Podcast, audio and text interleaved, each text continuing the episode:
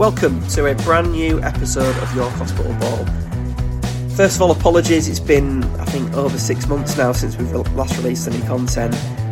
I'll be making up for that. There's lots and lots of episodes coming your way. Brand new series to come, Series 11. I'll talk more about that at the end of this episode. And this is an interview with uh, York City supporter and author George Mallett, who wrote the book Potter Hopcutt and a Desk in East London, which has got lots and lots of references to York City in. And um, hopefully you'll enjoy the interview and uh, you'll, you'll seek out George's book. Um, but yes, I'll speak to the end of this episode where I'll talk more about the new content coming your way. But in the meantime, please enjoy George Mallett.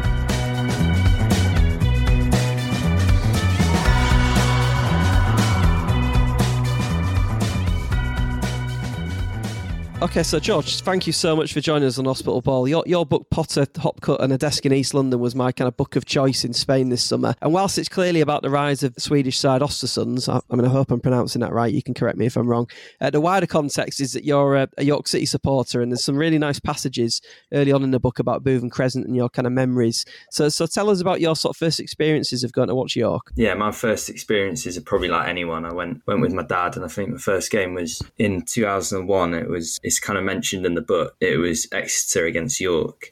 I don't know if it, I mean these games all sort of mould into one, but yeah, we lost three 0 and I always remember it as Steve Flack getting a hat trick. But I've since, when writing this book, looked at he only scored twice, but in my head it was imprinted that he scored a hat trick. I was sitting in the you know the the, Smarties room, by the Smarties room, so in the corner. In my head, he ran over directly to me and started screaming in my face, celebrate. Yeah, so not the happiest starts, but probably the best prep for being a York fan. So, yes, saw that and then steadily just sort of came back every Saturday and I would say results improved, but you'll know they probably didn't. No, they didn't. And it's interesting that I'm, I'm always really interested by people's first games because mine was a 4 0 win. And I sort of think I was hoodwinked really because we got promotion at Wembley that season and that was in 1992, 93. And so I'm really interested that, that yours was a 3 0 defeat and you, you kind of kept coming. And I remember that Exeter game, I, I remember thinking that Terry Dolan was definitely going to be sacked following week, but he wasn't. And he, he kind of steadied the ship really and, and kind of did what Terry Dolan did and, and kind of always sort of seems to get us perform in the second half of the season. There's also a fair amount in your book about your sort of early City hero, Michael Proctor, a striker we had on loan from Sunderland. What what was it about Proctor that you really liked? Yeah, it's weird actually. So I do I work in football doing I did do documentary so I actually worked on a documentary with Sunderland and ended up going up and meeting Michael Proctor kind of accidentally and I didn't want to tell him that uh, you know I've written a bit of a book about him because it makes you sound like you're a bit of a stalker. But yeah, Michael Michael Proctor was sort of like in that early two thousands. We didn't really have a have a goal scorer. I think we had Peter Duffield. What was the other ones? Is it Colin Alcide?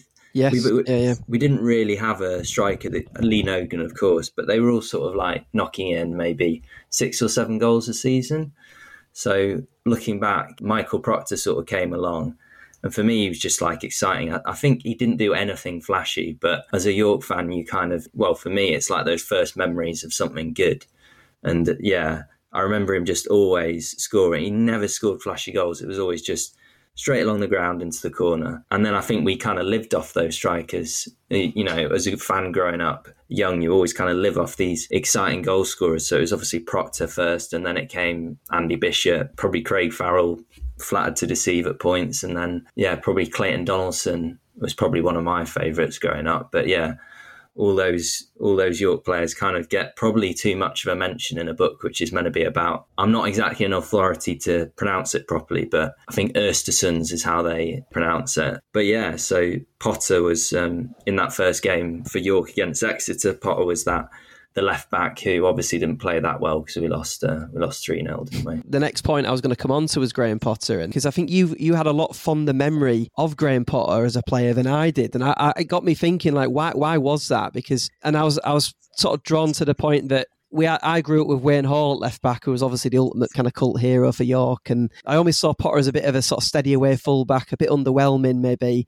And then of course he signed for Macclesfield, who helped sort of send us down. So I don't know whether that was maybe what clouded my judgment, but you clearly thought he was a good player. Yeah, to be honest, I, when I was watching him, I was seven, so probably wasn't the best authority on good footballers. I just know that I was left-footed, he was left-footed He had that big blonde mop, and I was probably sporting one of my own at the time. And yeah, it's weird because I reckon in any other era he would have just been an, an anonymous left back, but he just happened to sort of run down the wing next to where I was looking all the time. And I think probably a bit of it was just the fact that his name was quite like Harry Potter. I reckon I probably gave him way too much of a benefit of the doubt at the time thought he was a wing wizard. I mean, it was such a weird time to start following York as well. You know, again, sort of thinking about that that time period. That was when sort of all the John Batchelor stuff was going on, and I always felt like, and I've made this point to a few, quite a few of my sort of friends over the years. I, I think it took a while to sort of work out that John Batchelor wasn't really who we thought he was, mainly because we were doing quite well on the pitch at the time. So, like, likes of uh, Michael Proctor was scoring goals, and and I think when you're doing all right on the pitch, it sort of it takes you away from what might be going on off the pitch. I don't know if you sort of think think that, but again, you might might have been too young to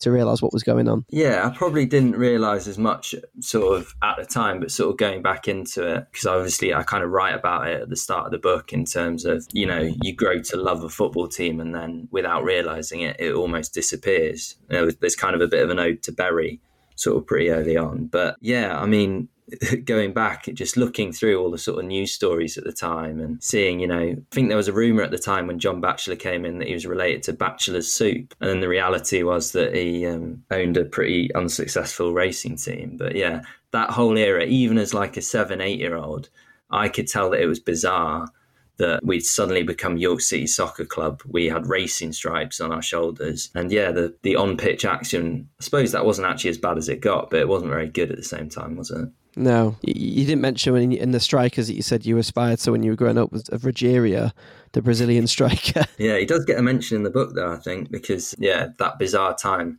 Can't remember. The, was it Mazzina? The Nicholas Mazzina was. That's right. Yeah, Argentinian. Yeah. It was. Well, I was playing a lot of like FIFA 2002 at the time. I think I just lived off that.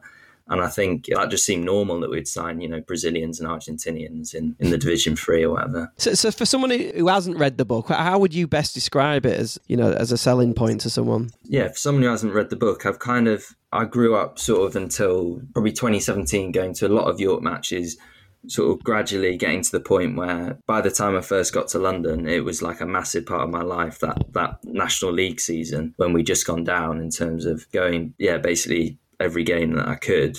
And it's about how you sort of like grow into a community in terms of as a football fan. Uh, and how that kind of often like provides something that you don't necessarily expect.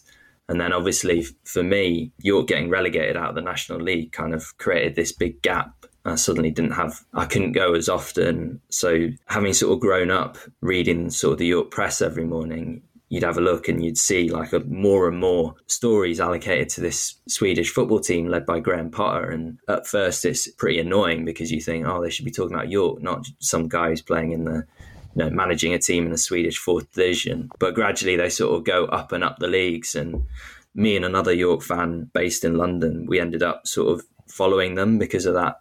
Uh, Graham Potter and Jamie Hopcutt, who obviously all York fans know about Jamie Hopcutt because of his impact at the club. Obviously not. Um, he was released as a academy player, but yeah, we sort of grew to follow this this Swedish team as well. So it's kind of just an ode about the underdog, which I think is all York fans that we're pretty familiar. And it's following them in their Europa League journey when they eventually sort of culminates in them playing Arsenal at the Emirates. And I won't tell you what happens. I mean, it is history, so I'm sure people probably remember. But yeah, it's about a kind of here, there, and everywhere. Probably not the most structured book in the world, but we kind of go all across Europe and the stories that I encounter in terms of football agents and and people like that. And yeah, following them in their Europa League one and only season and Graham Potter and Jamie Hopcutt and all all the characters that go along with them. Yeah, and, and, and there were some bits of the book as well that, that read a little bit like uh, a bit of football history, such as sort of Howard Kendall at Athletic Bilbao. And I remember Howard Kendall sort of early 90s when, when Everton was sort of struggling. And I knew he'd been a successful manager in the 80s, but I didn't really know the sort of side of him uh, sort of in Spanish football and, and the kind of how well regarded he is in, in Spain. And, and, you know, that must have been quite a, I presume you obviously didn't know that as well well. So that must have been quite interesting for you to sort of research that and then put it together in the book. Yeah, obviously that's that's not a York City related story, but that's kind of the book. We kind of go off tangents a little bit, but yeah. So Howard Kendall, we just happened to when we were in Bilbao watching them play uh, in the group stage. We wandered across this bar late at night trying to find just anywhere that was open and get there, and then it's kind of like this you know, this sort of scene in a movie where there's some bright lights and then it's called the Kendall Bar. And one of my mates was an Everton fan, so I knew a little bit about Howard Kendall, but then we heard a lot from some sort of middle aged blokes that were kind of reminiscing when we sort of asked them a few questions. And yeah, it's it's bizarre the way I'm sure any York fan that's gone to a random small little town has suddenly had these sort of stories that are just bizarre. But I think that's a lot about football and traveling to different places and chatting with different people. And yeah, it's a bizarre, bizarre world. But yeah, that's kind of how we get onto Howard Kendall moving from Everton to Athletic Bilbao. But yeah, just researching that story kind of just I kind of felt it was interesting. I wanted to include it because of because of who we'd spoken to at the time. I mean, the, the, the rise of how, how, did you say you were pronouncing it again? Östersunds. Östersund, but to be honest, I'm yeah, I'm from York and I don't Swedish, so you can call it what you want. The rise of them is just tremendous, isn't it? I mean, to go through the divisions with sort of modest crowds, wasn't it? And I, I always sort of kept tabs on them as well because I used to work with Jamie Hopcutt. So I was a teaching assistant in a school first starting out after I'd left university, and he, he was in sort of year 10, I think. remember him being a, a massive Manchester United fan. Knew he was a good sort of footballer in, in the school team, but I kind of underestimated how how good a player he was and would go on to be. But I mean that that, that team, the achievement of winning promotion and winning the Swedish Cup, and, and, and I used to always sort of think, well, that's as far as they'll sort of go. And but then to sort of beat Galatasaray away and get clapped off by their supporters, I mean, it's just an incredible rise, isn't it? Yeah, I mean, it is like complete fairy tale stuff, and yeah, that is typical that York would release a, a player that has since gone on to play quite a lot of games in various top leagues across Europe in Jamie Hopcutt. I think David Stockdale kind of springs to mind a little bit. But yeah, just following them, it is just for context, they went from the fourth division all the way up to the top division. And this isn't the fourth division in the in England where that's, you know, that's York City in 2001. This is fourth division in Sweden where the equivalent is it's not even Tadcaster Albion. It's like uh, it's that sort of level, and then to go all the way up, eventually win the Swedish Cup, and then not just get into the Europa League, but compete properly in the Europa League, get to the point where I'm going to spoil it a little bit, but where they're not very far away from knocking Arsenal out of the Europa League at the Emirates. Yeah, it's a it's a proper fairy tale story. But yeah, I suppose as York fans, it, was quite nice to follow a sort of success story for a change. Yeah, and and, and like you say, it, it's it's not just kind of you know you mentioned there about Tadcaster Albion's level, but it's not even done with sort of like a, a multi-millionaire, is it? Behind them, where they've, they've plucked loads of the best players of the Swedish fourth division. They've they've plucked many players from sort of obscurity, haven't they? None more so than Jamie Hopcutt, who like I say, I always almost thought he was a decent player at school, but never sort of imagined he would go on to be part of a side that, that would beat Arsenal at the Emirates. And it showed su- such resilience, someone like Jamie, to sort of go in search of his dream of being a pro footballer.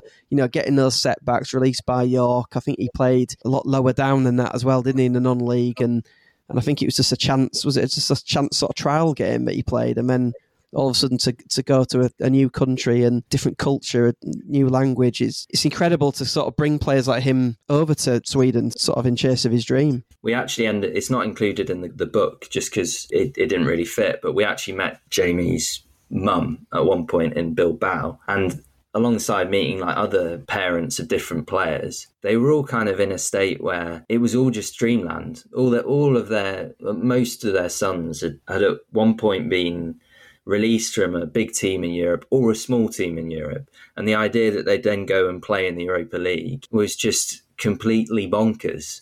So, like, you just saw, and they just played like it. They played like a team that everything was a bonus. They were, yeah, a very sort of humble team to watch. But they also had sort of nationalities from all across the world. I think, yeah, Iran, Iraq, uh, the Comoros, obviously a, a few from England. Uh, there's a big northeast connection. But yeah, Graham Potter had a vision for the club. They didn't have a lot of money, but yeah, and they eventually forced their way up. It's a sort of Roy Hodgson story, but harder than Roy Hodgson. Sort of 20 years later. Yeah. And you mentioned that Northeast connection. I, I, presume you're referring to people like Curtis Edwards, who you, you describe really well in, in the book about his career. I mean, he, he, went from sort of playing for Thornaby, didn't he, to, to scoring against Athletic Bilbao. I mean, it's an incredible story, not, not just of the team, but, but a lot of these individual players who, who probably never thought they were going to ever play in, you know, such stadiums like they have done. And and at the levels that they have done. Yeah, definitely. I mean, yeah, Curtis, we ended up meeting his brother and his so his brother played with him at Thornaby. His dad was his coach at Thornaby. So yeah, playing it. I don't even think it's the Northern Premier League. I think it's the Northeast Counties League or something. But yeah, again, just knowing the right guy. He knew a guy called Brian Wake who knew who one way or another through a couple of other people eventually knew Graham Potter. And um, yeah all these guys kind of given that second chance in Sweden. And a lot of them now have sort of Swedish wives. They live out there. They they've since gone on to play in the top leagues across Europe. An incredible bunch of stories. And there's another one which is yeah not related to York but there's a guy called Fouad Bachirou who's released from PSG he ends up going for a trial at Greenock Morton, playing in uh, in Morton. So not so we're sort of talking west of Glasgow, right on the Firth of Clyde. Ends up playing hundred odd games for them. Meets his Scottish wife. Is henceforth referred to as Fred for the rest of his life instead of Fouad Bachirou and then has since gone on to you know play in the top leagues in Europe and that's just that's just kind of one in a sort of ridiculous mix of different characters and stories given their second chance and really seizing it to an unfathomable sort of level to play yeah, to play in the Europa League. And, and obviously, you know, Graham Potter's coaching methods, I'm sure, have made such a massive difference and improved these players from the levels they were playing at before. But they sort of did quite a lot of unconventional methods with sort of things like drama performances, didn't they? And, and sort of build team spirit. Was there anything else that, that, when you're researching it and got more into it, you were surprised at what they did and, and how different it was to say what you'd heard about York City? Yeah, well, he obviously, Graham Potter, obviously, he says his biggest influence in management is Terry Dolan. No, that's obviously a joke. But yeah, I, I, I'm not sure who you could say Potter's biggest influence in management because what they ended up doing was pretty bonkers. They had this thing called the the Culture Academy, which was basically every season they'd have a couple of different tasks set to um, to the players, and that would be anything from like performing Black Swan to rapping on stage to yeah doing art, poetry, that sort of thing. But you know, obviously, some players absolutely love that. They're you know they're footballers. Some of them are exhibitionists some of them really don't love that at all. I spoke to there's a bit in the book about meeting an agent, and it's just like how do you sell a how do you sell a football club to players that know that they're going to have to go and do some ballet on stage or something like that? But it was all about sort of getting the players to step outside their comfort zones or not take themselves that seriously and sort of work as a team. And I think ultimately that kind of showed on the pitch eventually. I'm not saying that York could do with implementing some of these methods. But yeah, it's probably going off into another country and having the opportunity to kind of have a bit of a fresh think about it all. And yeah, Graham Potter, and it wasn't just him, it was the chairman as well at the time, a guy called Daniel Kindberg. I'm sure Potter probably wouldn't have done it if he wasn't pressed to do it a little bit. But yeah, definitely some valid methods in the end. And as you kind of went on this, you were almost on like a personal journey, weren't you? Well, you and your friend, I wouldn't say switching your allegiances, but but sort of following Ostersund as closely as you did. And when you were on that journey, how, how much did you start thinking about their results sort of over York City when when they were sort of having all the success? I've done a lot of podcasts since, and whenever often people wish Östersund's luck, and I'll be honest, I don't have any allegiance to Östersund. Really enjoyed following them in the Europa League. This is sounding quite defensive. I'm aware of that, but yeah, I suppose you you just you do follow familiarity. So if you're sort of you know connecting with that community a lot, then you do naturally build up interest. And it's like it's like anything. When I, I was most interested in York when I went the most, like you know, it becomes a bigger part of your life if you you enter it and allow it to become you know a big part of your life. And um, I don't think it ever got to the point where I was looking at Östersund's results over York City. I wouldn't have been able to tell you how they did in the league or anything like that, but. Um, yeah, it definitely did uh, form a, an important part in uh, what I'm going to say. Isn't meant to sound like a sob story. Like I'm aware that it's it's difficult. So the book is kind of about a little bit like coming of age and trying to work out what you want to do when you're sort of in your early 20s and you know you go from being a, a kid that's really sort of like aspirational and has big dreams and then you you start working your nine to five and it's it's suddenly not quite as exciting. Um, so I don't I don't want to make out like life is like hard or difficult or anything, but people have different challenges or whatever. And the book is kind of about football being able to provide something and some structure or some meaning that we don't really know why and we don't really know what we're looking for but it's kind of it could be richard Brodie's semi-final that goal in the second leg against luton the toilet rolls coming on the pitch and you, you're losing you're losing your mind and um, two weeks before you're seeing them lose or whatever it's it's those brief moments of like absolute magic that kind of just make supporting or following a football team incredible and, and exactly why we do it. And a lot of the book as well is about how that's quite a personal thing. So, you, you know, it's hard to explain what it's like to follow York City to someone who doesn't follow York City or you, you know what I mean in terms mm. of these football clubs create these these weird things in our lives. And, and I, I was just passionate about trying to share what that meant to me and hopefully what it means to a few other people as well. And, and at what point when you were sort of following the fortune of, of Östersunds, did you think, you know what, I need to start writing this down, or, or I could make this into a book? At what point did you did you think about that? I never really thought about writing a book. Basically, just the series of events that happened. I was just like, this is bizarre. And there are too many weird stories and too many weird coincidences for me to sort of just not write something about it. So I just started writing out a note when I was sort of hung over one day and I wrote maybe six, seven hundred words and it was meant to just be like a bit of a quick short story. But I read it out to a mate. He seemed to find it reasonably entertaining. So it just sort of accelerated. And I think you can probably see from the structure of the book a little bit, it probably wasn't anticipated that it would be like a, a full length manuscript at the start. But yeah, it's uh, I just thought it was a story that was in the end a bit too good not to tell, and I'd I'd be annoyed at myself if I didn't write about it. And in terms of when when you're sort of in with that community and, and watching the games, and like you mentioned about being at the Emirates and stuff, in terms of sort of chance, how how is it sort of following chance that a team does in a different country? And, and I think there was a bit where you tried to translate it, didn't you? What some of their chants were. Yeah, we were sort of just like trying to follow in terms of like general noises that they're making, which is difficult. A lot of the chants are the same, you know, the same tune that we might hear at a York mm. match, but in Swedish. So we thought that we'd nailed one about one of our players called Fouad Bachirou, and we were belting it out. And it turned out that we were basically saying that this player was Graham Potter's husband and all the rest of it. And yeah, you can't really follow it, but there is one that we could follow, and that was they shout like OFK, which is just Östersund's FK. But yeah, we, we struggled a little bit with the chance. When you said do, do it to the normal sort of tunes of English fans. Was there any sort of like shooting the Scarborough scum? Did you any of that going on? No, nah, I think the closest we got was um, we didn't really have a York equipment. They didn't do the sort of Russell Penn. We got a ballpoint. We got a felt tip. I, would say they probably weren't as interesting as York chants, but I couldn't understand them, so maybe they maybe they were. And, and how different was it being in with sort of supporters of a different team of a different country? How, how different was it being to say being on the Longhurst with York fans?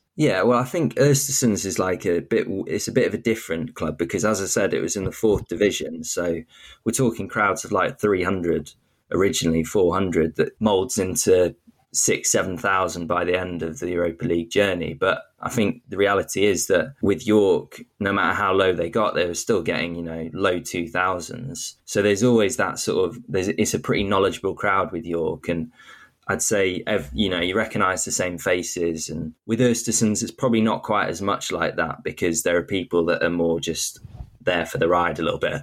I appreciate that's ironic because I was one of them. but yeah, it's definitely different. There's definitely a different sort of Swedish football culture to to an English one. But I think if you're being brutally honest, it's because it's not quite as big a part of their lives as as it is to a lot of English football fans. Yeah. And, and what was it like for you when you did sort of finally finish the book and you'd done all the proofreading and all that and sent it to publishers and, and then finally getting it in print? What, what, what did it feel like when you got that back? Like any sort of person trying to get a book published, I didn't get responses for for most, and I'd kind of given up on it a little bit because it's it takes so much time to write it, and then if you're spending hours and hours sending it to publishers and you're not getting any response whatsoever, which is kind of what I got. I didn't, I wouldn't even get any feedback. I wouldn't. But then yeah, I've eventually found a, a good football publisher which publishes a lot of books like this called Pitch. And yeah, to see it in print, it was really cool just basically because it is a part of my life which um,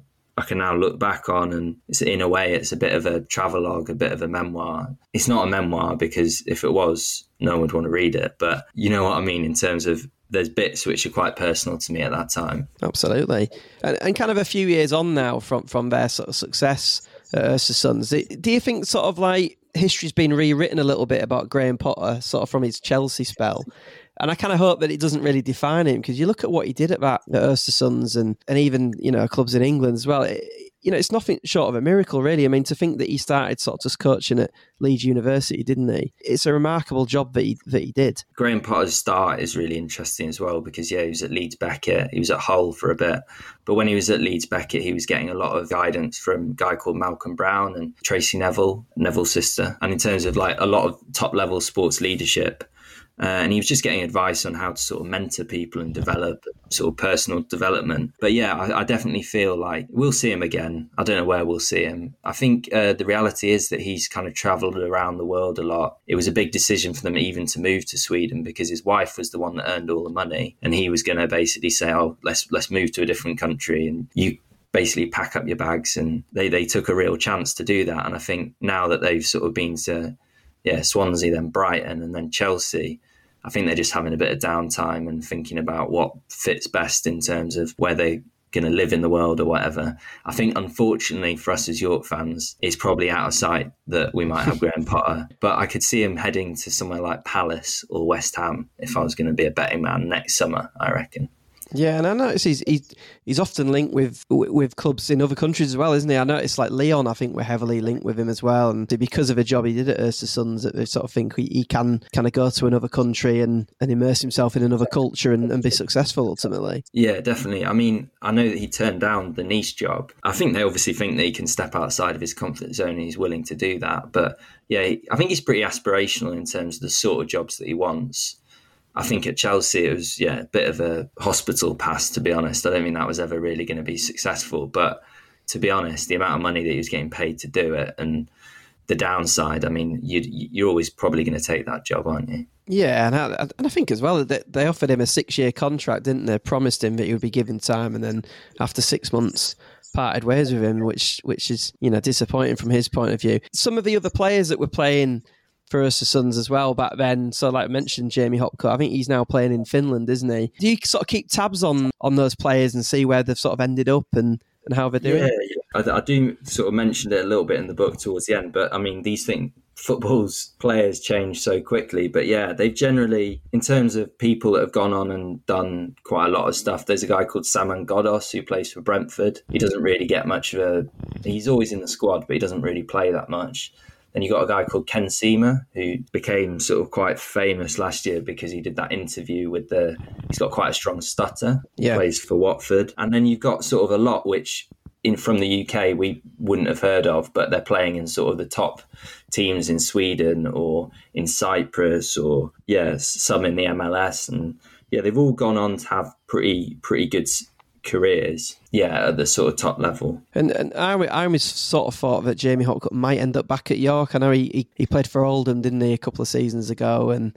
He, I think he's he's best friends with Michael Duckworth, who's you know one of York City's current players, and I've always thought that fairy tale might might come, you know, might, his career might go full circle, but I don't know whether that that'll happen now. Yeah, I don't know whether it's personally, I don't know whether it's a fairy tale for him like as brutal as that is for York. But yeah, you know, he got released at a young age, and like with all due respect to York, like he's gone on to play at a higher level. It hasn't worked out when he came back and played for Oldham. I think he just doesn't necessarily suit like in the English style of play. So maybe like Gary Mills didn't actually make too much of a mistake. I'm sure he he probably did, to be honest. But who knows? I think, I think, he was injured, wasn't he, quite a bit when he when he came back to Oldham. I was often looking at whether he was in their team, and sometimes he'd be out with various knocks. So maybe it was just, you know, like you said, just destined not to, not to work out for him. But yeah, it's an interesting move for him, isn't it? To sort of, I think he played in Israel for a bit, didn't he? And now he's now he's in Finland. He's obviously again quite happy to go out of his comfort zone and and travel and play in these different countries. Yeah, he's actually playing right now. He's playing in the the Åland Islands which is just some tiny little islands off Finland. Yeah, he's playing for the, the big team in there called IFK Mariehamn. But yeah, he's he's been I think he's played in the top leagues in five different countries, which I don't think you'd have ever bet on when he was back when he was getting released from York. But yeah, he's um yeah, Israel team called Gavia Hamadina. I'm sure he probably doesn't want to return there right now. But sort of bringing it bringing it back to York City. Are, are, you venturing to? We have obviously quite a lot of London games now. Given you've got a desk in East London, is that is that easier for you to now now see see York City? Yeah, definitely. Yeah, yeah. I try and get to as many sort of London based or well, just south based things as I can, and parents still live, live up in York. Don't go to like nearly as many as I should do but yeah, it's always nice to go back and just see sort of familiar faces, and it's always the same people year on. It, it doesn't change. Yeah, it always feels like whenever you go back that that uh, you know that community never changes, and and it always makes me miss it more than anything because it's just like you miss those sort of little in jokes or the chants, or you feel you don't know that player quite as as well. And like like any of these things, familiarity makes it so much better. But yeah, try and get to as many games as I can. And sort of all time, sort of looking at your your sort of favourite game you've ever been to with York City, favourite player you've ever ever seen play for York? Mine would probably be like probably going to be sometime between sort of 2005 and 2012 ish. Because that was just, I know that was the non league sort of period, but yeah, that was my formative years watching York. So, a bit of a cult hero would be Jimmy Sangare. I know he was only there for about a year or 18 months just because of just because he was absolutely nuts and and he was actually quite decent he used to bring the ball out of the back pretty well scored the odd important goal i know he scored an equalizer against stevenage yeah. If you go on YouTube, you can see that scissor kick. Like I've, I, I since went back sort of when I was researching the book, but it's it's nuts. He gets like so far off the ground and just scissor kicks it. And he's meant to be a centre back. He just he just wasn't really very conventional. But then yeah, the first first grade of Clayton Donaldson. I think that he was a pretty unstoppable, and he was just you just don't often see players that will just sort of pick the ball up at the halfway line and just run, and then just yeah, we we saw that quite a lot with Donaldson, and yeah, and then the big games for me are like very random ones. They're like when when they were you know tense. I think we played Altrincham at one point in the season where we went up in the playoff. No, we didn't go up. It was 2009, 2010. I think we and I think all we did was get a, we either won two one or it was one all. It was just one of those games where you know you're not going to get anything, and then you just get it right at the death. And I remember when we went, we saw the FA Trophy that run. Uh, I don't know if you remember the very early on. I think it was against Hinckley United when Jon Challinor got that last minute goal to sort of um, get us through to the next round. Being at that game and just thinking, "Why am I here? This is this is a pointless game. This is so frustrating." And then all you need is one little change at the end, and then suddenly, like, oh yeah, that was brilliant. So the the book has obviously been out quite a while now, but still available, I imagine, for people to buy. And what, what's the best way of, of getting hold of it? Can you is it sort of book you can get in Waterstones, or is it something you have to buy online? Yeah, so you can uh, you can get it at sort of W. H. Smith's Waterstones. So I think the latest that I checked, it's not in York Waterstones. It has been at points, but you can order it in, or you can just get it off Amazon. I think there's a reasonable discount on there at the moment. I'm sure if you wait a couple of months, it'll be free. But um, no, for, for, now, there's a decent discount. But yeah, Amazon, WH Smith's Waterstones, and yeah, appreciate anyone that gets a copy. But yeah, it's just sharing a story about York and sharing a story about Östersunds. And if you buy one, great. If you don't, it doesn't make a difference to me. So yeah, really appreciate it. Yeah, well, I, I appreciate you coming onto the podcast and, and talking about it. Like I say, it was. Uh, I, I am a really poor reader. I mean, I'm, I'm, a teacher and I really should read far more than I do. Sort of trying to encourage kids with improve their literacy skills. And I think I, I literally read like one book a year, and it's when I'm on holiday. And and yours was a book of choice. So so uh, you know, thank you for writing it and providing me with that kind of book that I could have in the, in the summer. Well, yeah, sorry for ruining your holiday, but. Um, I appreciate you having a read. Yeah, thanks again. Brilliant, Dan. So there you go, first episode of York Hospital Ball of 2024, and like I mentioned earlier, lots more to come as well. There's going to be at least six episodes of the new series, potentially another three or four on top of that. I'm still waiting to hear back on a few um, kind of contacts who have said they would do it, but it's just kind of trying to fit it all in. Whatever it is, I've set myself a deadline at the end of Jan to record them and edit them and stuff, um, so they should be out um, starting the start of Feb uh, as a minimum.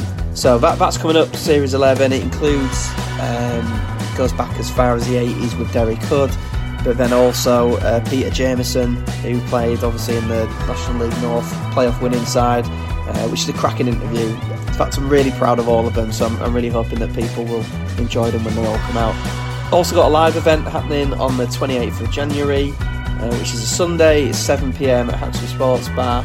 So that is going to be kind of a live podcast with uh, legend David McGurk. Radio York summariser and former player Iain Dunn. We've also got a quiz night as part of it as well. Lots of sort of merchandise and stuff to, to win. So hopefully people can come along to that and support. Um, as ever, if you want to help the podcast, um, please do put comments out on X or Facebook or wherever you, you kind of see see kind of things that we've posted. Reviews are really really helpful. So if you've got if you listen on iTunes, Apple Podcasts, please leave a review. Please subscribe to us, give us a rating on Spotify and that sort of thing. All those sort of things really do help um, kind of get the word out there about the podcast. So if you can do any of those, it would be greatly appreciated. As would any donations, like I've mentioned many times in the past, we are a charity. It is York Hospital Radio. York Hospital Radio is now celebrating its 60th year this year, which is an incredible effort. There's so many fantastic volunteers that, that have, um, have been involved with Hospital Radio over the years and, and, still today. So there's lots of kind of celebration events happening over the year, which I'll, I'll kind of point people to. And like I said, donations uh, are really gratefully received. Our Just Giving page is justgiving.com forward slash York Hospital Radio. So lots of things to come. Please stay tuned. Early Feb, I promise. Series 11 will be out there, and hopefully people enjoy it as much as they have the previous series.